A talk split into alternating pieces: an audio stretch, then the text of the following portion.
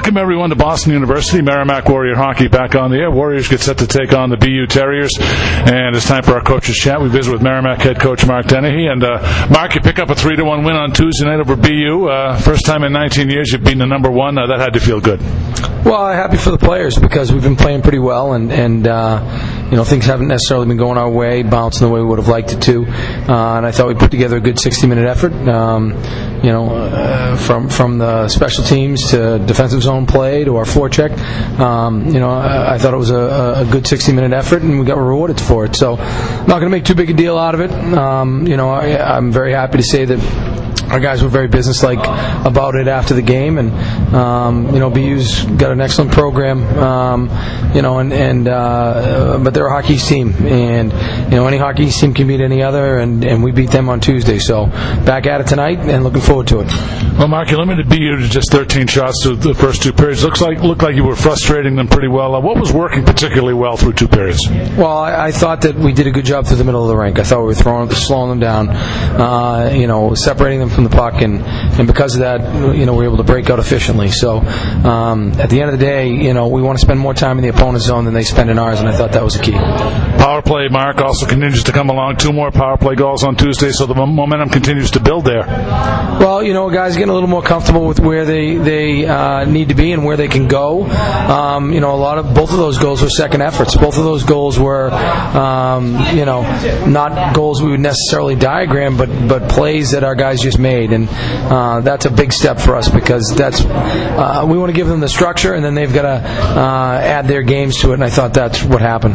Well, Jared Kolquist was our warrior of the game. Mark, he assisted on all three goals. He indicated that the guys were ready at the drop of the puck, and uh, he certainly led the way. Yeah, you know. Um, he, he should have probably should have been our warrior of the game as well uh, in the locker room. Um, you know, didn't realize until after that, that he had three assists, but he was just everywhere. I mean, he was uh, involved in the on the power play, blocking shots in the penalty kill, doing a great job in the D zone of, of boxing out. Um, you, know, you, can't lead by example, but you can't lead unless you set a good example. And, and uh, Jared set a great one on Tuesday.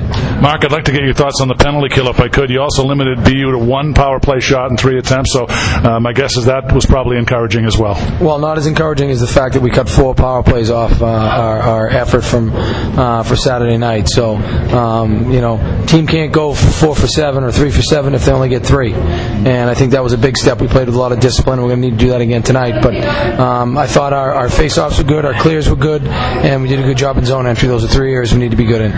Well, Brett left the game, Mark, on Tuesday, but he's back in there tonight. So good to see whatever the uh, problem was, it's not serious. Yeah, pound for pound, probably one of the toughest kids I've coached coached, and uh, you know, I just want to make sure that we're not putting them in harm's way, and just rather take the time and, and be safe than sorry. And uh, along those same lines, Tyler Irvine left the game uh, Tuesday night. He is not back in tonight. Uh, what what uh, can you tell us in terms of his uh, prognosis?